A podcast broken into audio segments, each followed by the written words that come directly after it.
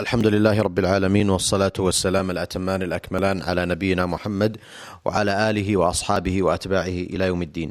أيها الإخوة والأخوات السلام عليكم ورحمة الله وبركاته وأهلا وسهلا بكم في هذا اللقاء المتجدد من برنامجكم المسلمون في العالم مشاهد ورحلات.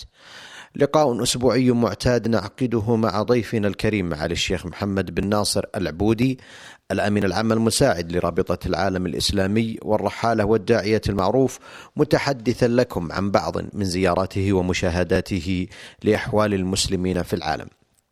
معالي الشيخ محمد في بدء ومطلع هذا اللقاء باسم مستمعي ومستمعات إذاعة القرآن الكريم يسرني أن أرحب بكم وأشكر لكم هذا التواصل المبارك لإطلاع الإخوة والأخوات على أحوال المسلمين وإخوانهم في بقاع من الأرض قد تكون مجهولة.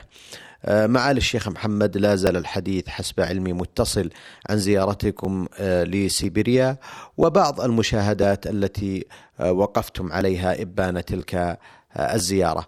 أرجو أن تتفضلوا بمزيد من تلك الإيضاحات عن أوضاع المسلمين خصوصا هناك وعن بعض المشاهدات التي وقفتم عليها إبان تلك الزيارة.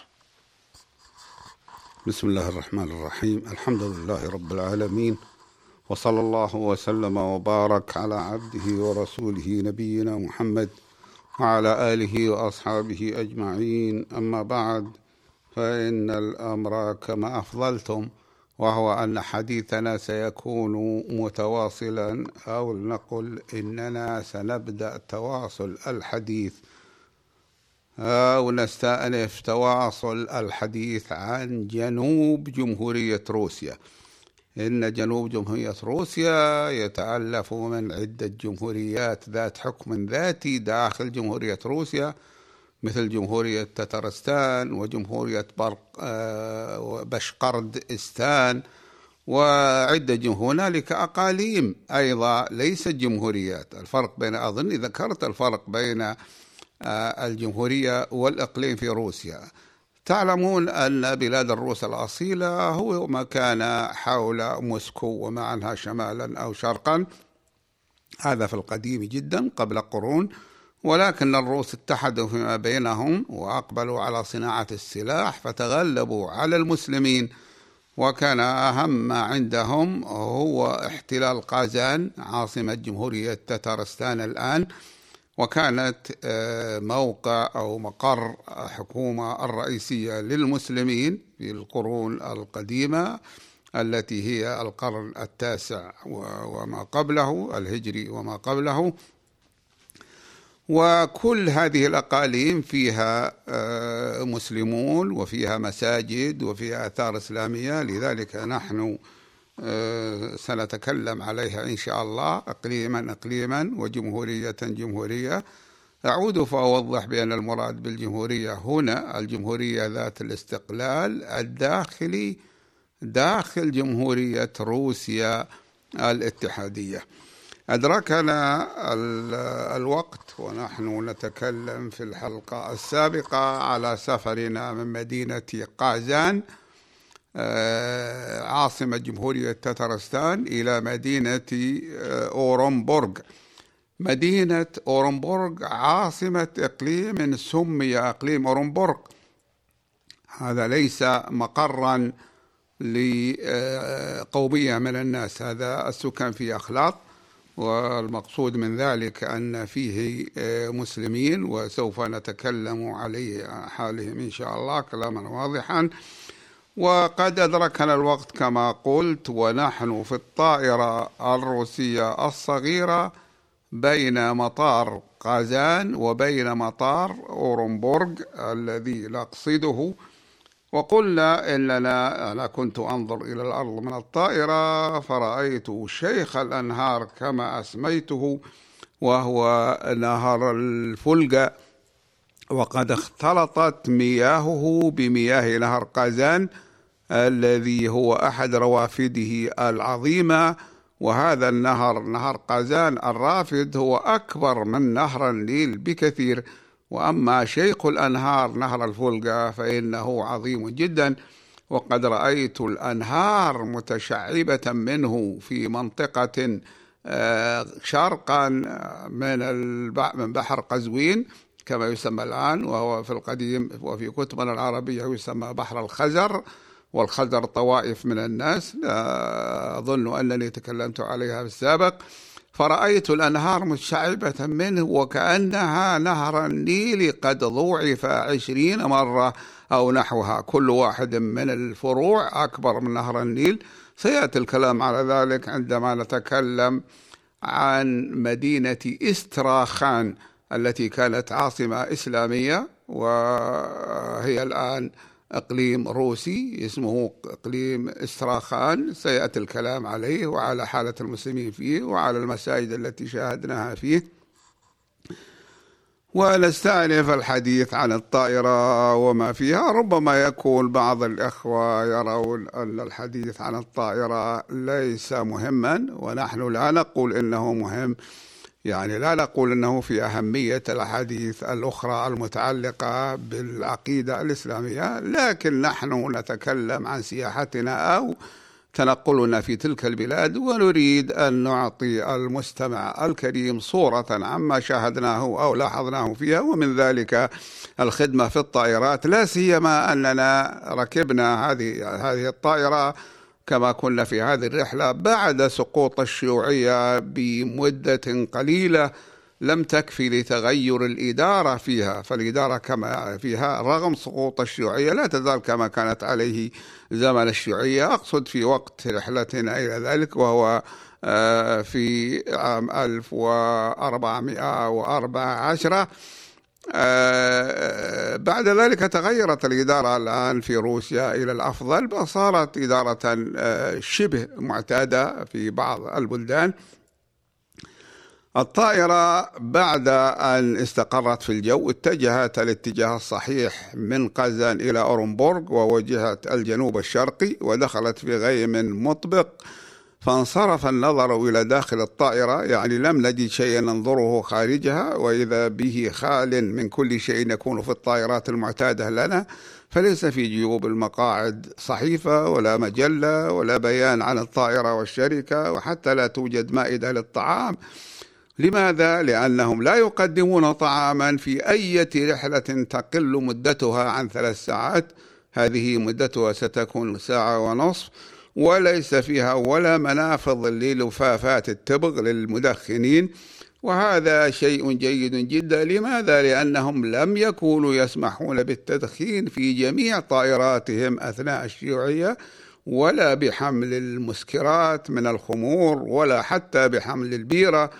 لماذا؟ لأن هذه بعد ما درسوها وجدوا أنها تضر بالشعب وتضر بالاقتصاد وتسبب مشكلات فمنعوها وهذه آه، من الأشياء الجيدة التي حدثت في وقت الشيوعية. ليس معنى ذلك أن الشيوعية جيدة ولكن الشيوعية تنظر إلى الموضوع لا من ناحية دينية ولا من ناحية أخلاقية ولكن من ناحية الضرر والنفع للحكومة لأن هذه الأمور كلها لا بد أن تنفق عليها الحكومة وهي لا تريد أن تنفق عليها كما أنها فيها ضرر لعامة الناس في الخمور وفي الدخان هذا شيء معروف.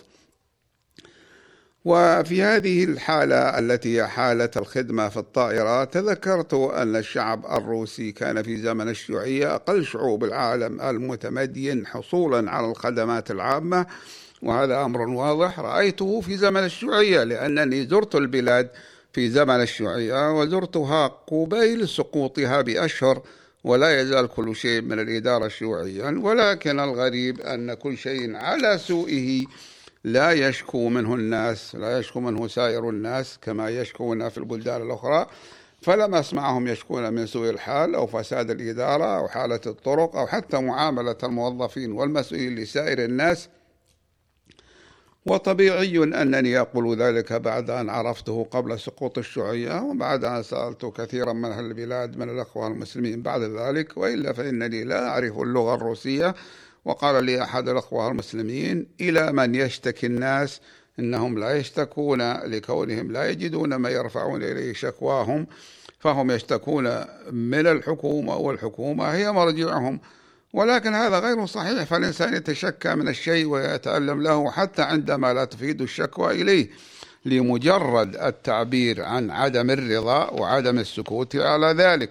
وهذا أمر واضح آه، معروف. في الطائرة مضيفة واحدة جلست في آخر مقعد من الطائرة واستسلمت لنوم عميق. رأيت مضيفة تنام. في الطائرة وتترك الخدمة لا هذا موجود في عهد الشيوعية ولكنه الآن تغير وتغيرت جميع الطائرات أو أكثرها وحتى الطائرة التي لم يتغير طرازها تغيرت الخدمة فيها. ولم تعمل المضيفة أي شيء مما تعمله المضيفات في الطائرات الأخرى كالإرشاد إلى الأماكن أو حتى مجرد الاستعداد للخدمة. وقد ذكرني استسلام هذه المضيفة للنعاس في وقت العمل بحالة عامل في مطعم فندق أوكرانيا في موسكو.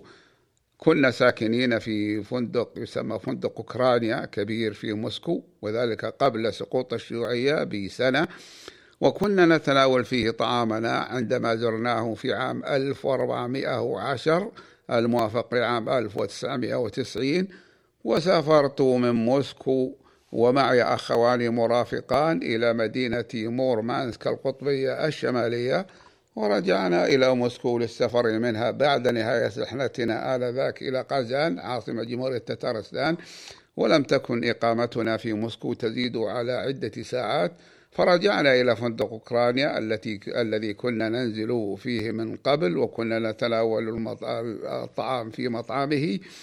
فأردنا أن نتناول, نتناول الغداء فيه كالعادة إلا أن مدير المطعم ردنا قائلا إنه لم يتسلم أمرا بتقديم الطعام إلينا وإن الأمر السابق لتقديم الطعام لنا قد ألغي بسفرنا.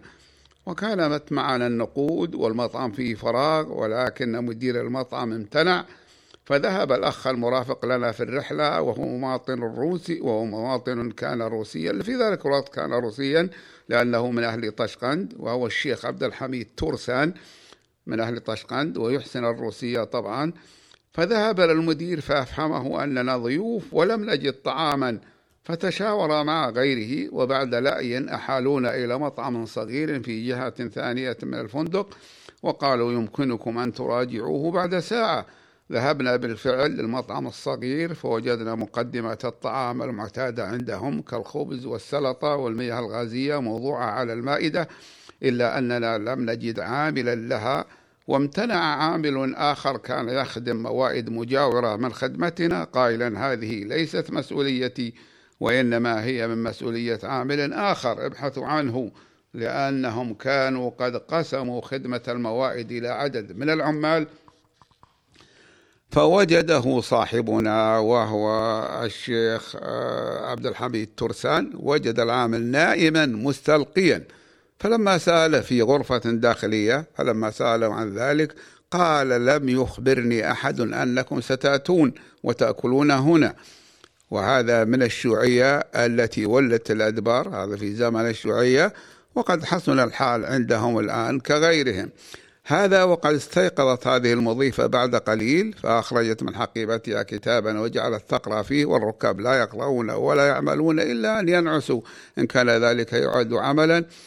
وهذا الذي ذكرناه كما قلت هو بعد سقوط الشيوعية بنحو ثلاث سنين وقد آه، ساعد الركاب على النعاس صوت محرك الطائرة الذي كان منتظما بل رتيبا. وكان طيرانها سلسا ليس فيه ارتفاعات ولا انخفاضات وهي أهدأ في الجو من مثيلاتها طائرات الدول الغربية.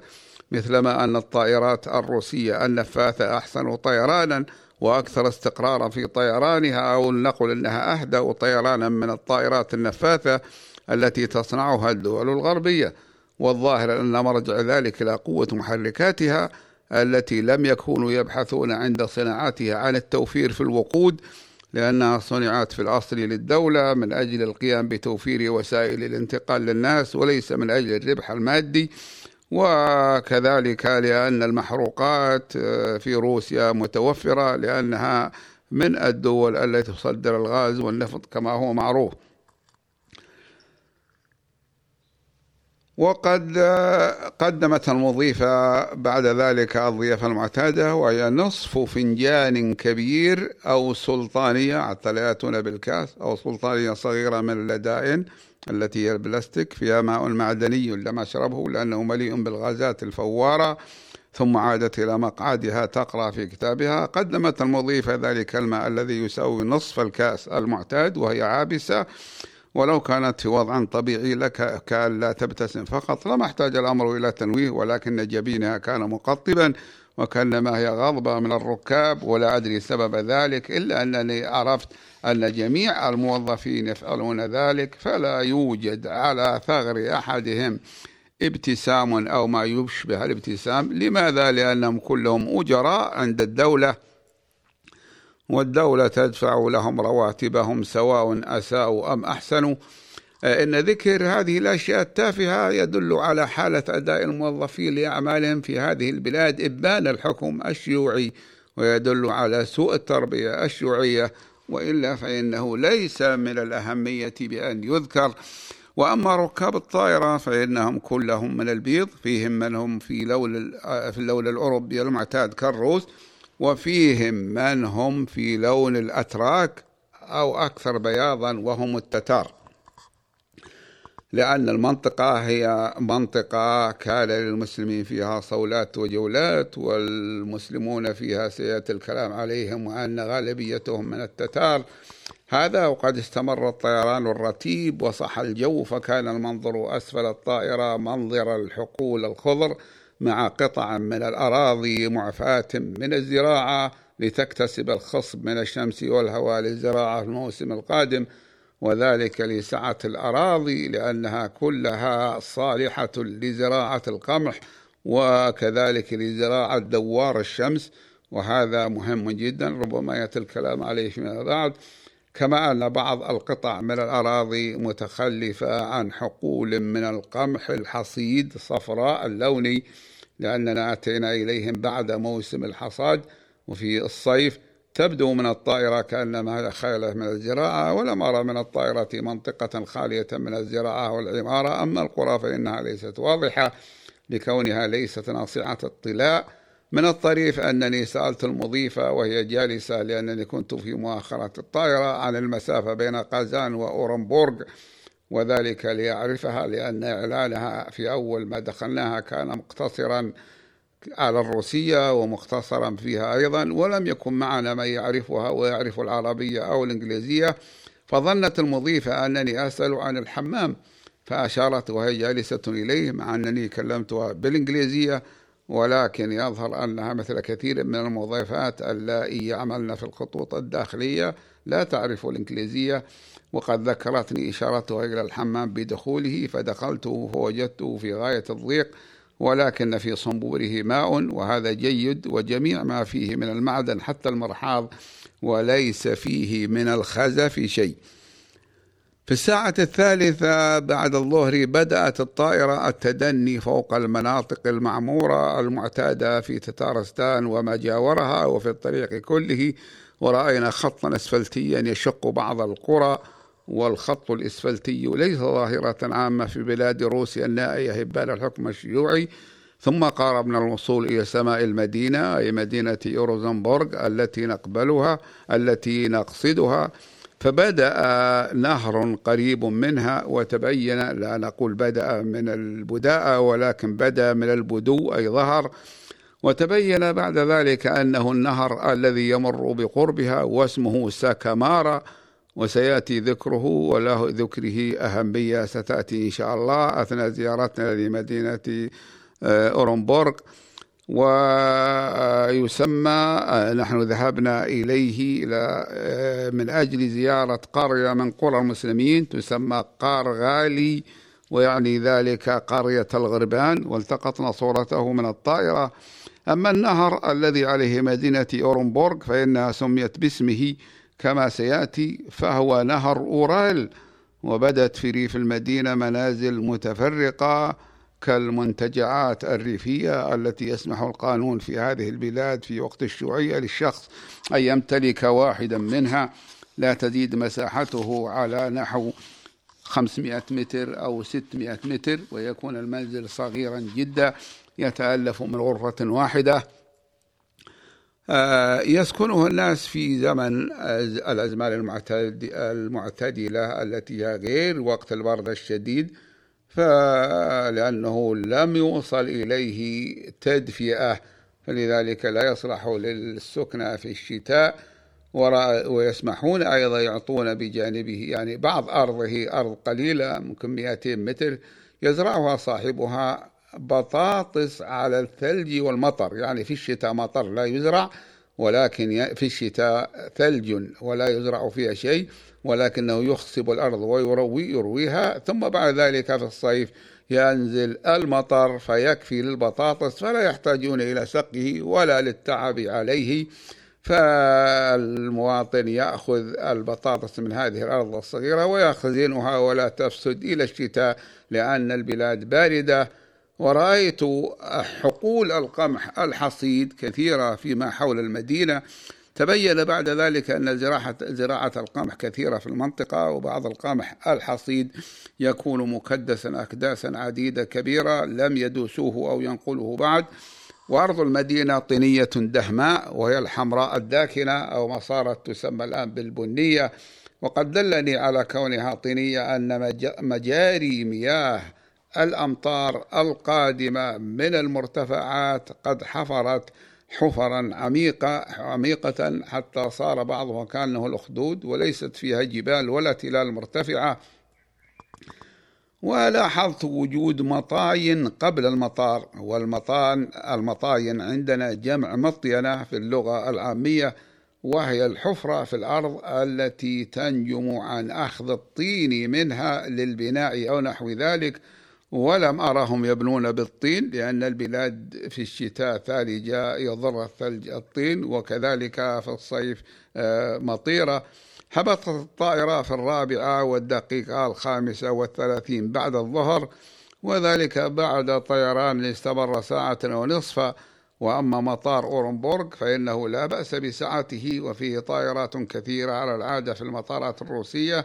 وجدنا في استقبالنا في المطار مفتي إقليم أورنبورغ الشيخ عبد الباري خير الله وعليه فوق ملابسه عباءة عربية وعلى رأسه العمامة المدارة حول قلنسوة غليظة وهذا الزي هو الذي يخطب به يوم الجمعة.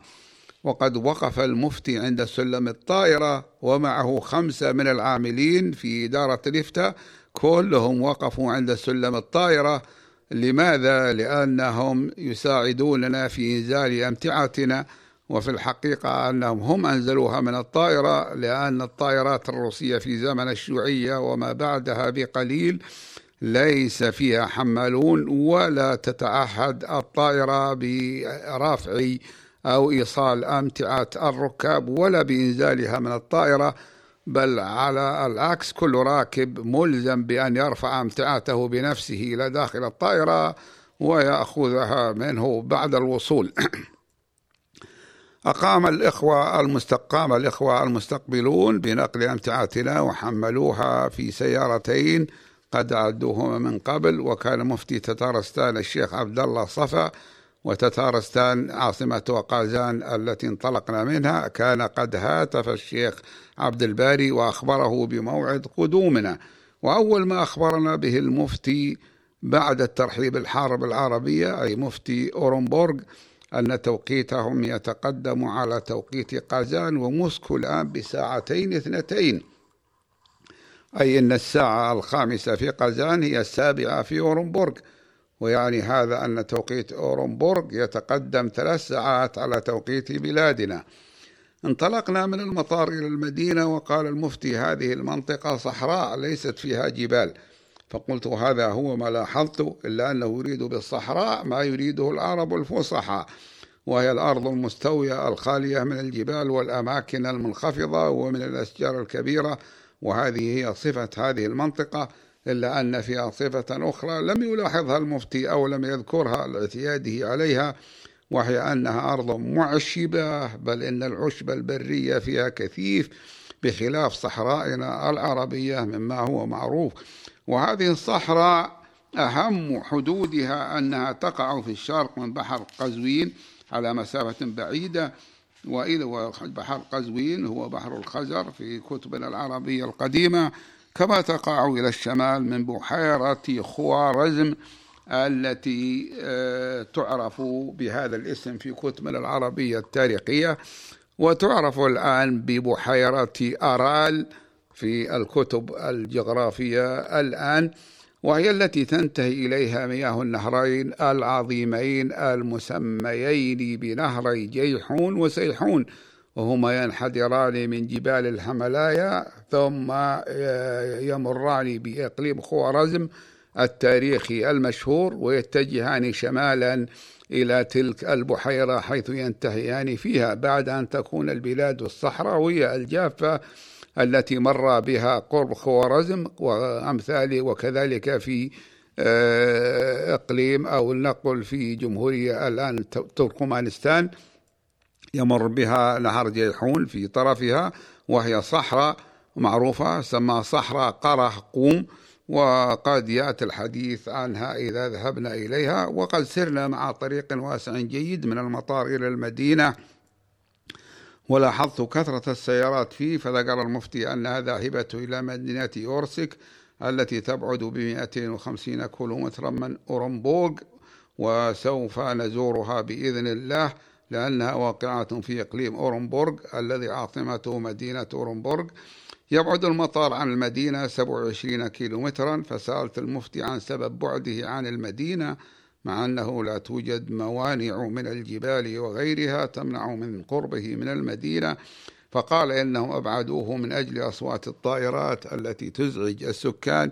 وهذا صحيح لأن الطائرات الروسية مشهورة بضجة محركاتها ومن آه، قوة أصواتها التي تزعج من يكونون قريبين منها. وصلنا المدينة مدينة أورنبورغ مع شارع واسع عليه الأبنية الحكومية المعتادة التي أسميتها العماير الشيوعية لأنها موجودة في المدن الشيوعية في أوروبا وآسيا وهي أبنية ضخمة متعددة الطوابق تتألف من شقق سكنية صغيرة جدا تبيعها الدولة بأقساط مريحة أو تؤجرها للناس بأجور رخيصة لأنها هي الوحيدة التي تبني المنازل والناس ليسوا أحرارا بأن يبنوا منازل لهم في عهد الشيوعية وهي تؤلف كل المنازل على يمين هذا الشارع بين المطار وبين المدينة وعلى يساره وتؤلف منظرا جميلا فيه هو أجمل الأقسام الحديثة في المدينة. وقد نوهوا بأن المطار في أوروبا. لماذا؟ لأن هذه المنطقة وهذه المدينة نصفها أو بعضها في قارة آسيا وبعضها في قارة أوروبا. فإذا أنت أتيت إليهم نوهوا بأن فندقك في آسيا أو فندقك في أوروبا. قالوا لنا إن المطار في أوروبا لأن نهر المطار الذي نزلنا منه لأن نهر أورال الذي يفصل بين القارتين الأوروبية والآسيوية يمر بوسط مدينة أورنبورغ كما سيأتي الكلام على ذلك. وقد نوه المفتي بأن يوري جاجارين أول فضائي سوفيتي بل أول إنسان دار في الفضاء الخارجي حول الأرض قد درس في معهد للطيران آه، في هذه المدينة. ولا يوجد في هذا الشارع كما يوجد أيضا في الشوارع الجديدة التي أنشئت منذ أن سادت الشيوعية في البلاد. أي منزل منفرد؟ لأن الأفراد لا يستطيعون بناء المساكن المنفردة بالمدن وإنما يستطيع الفلاح أن يبني على أرضه التي قصصتها الدولة له مسكنا آه، يسكنه. أحسنتم على الشيخ محمد آه، في ختام هذا اللقاء أتوجه بالشكر الجزيل. بعد شكر الله سبحانه وتعالى إلى ضيفنا الكريم على الشيخ محمد بن ناصر العبودي الأمين العام المساعد لرابطة العالم الإسلامي والداعية المعروف والذي تحدث إليكم عن بعض من زياراته ورحلاته ومشاهداته لأحوال المسلمين في العالم. أيها الأخوة والأخوات نلقاكم على خير في مثل هذا اليوم من الأسبوع القادم. وهذه تحية من محدثكم محمد بن عبد الله مشوح والسلام عليكم ورحمة الله وبركاته.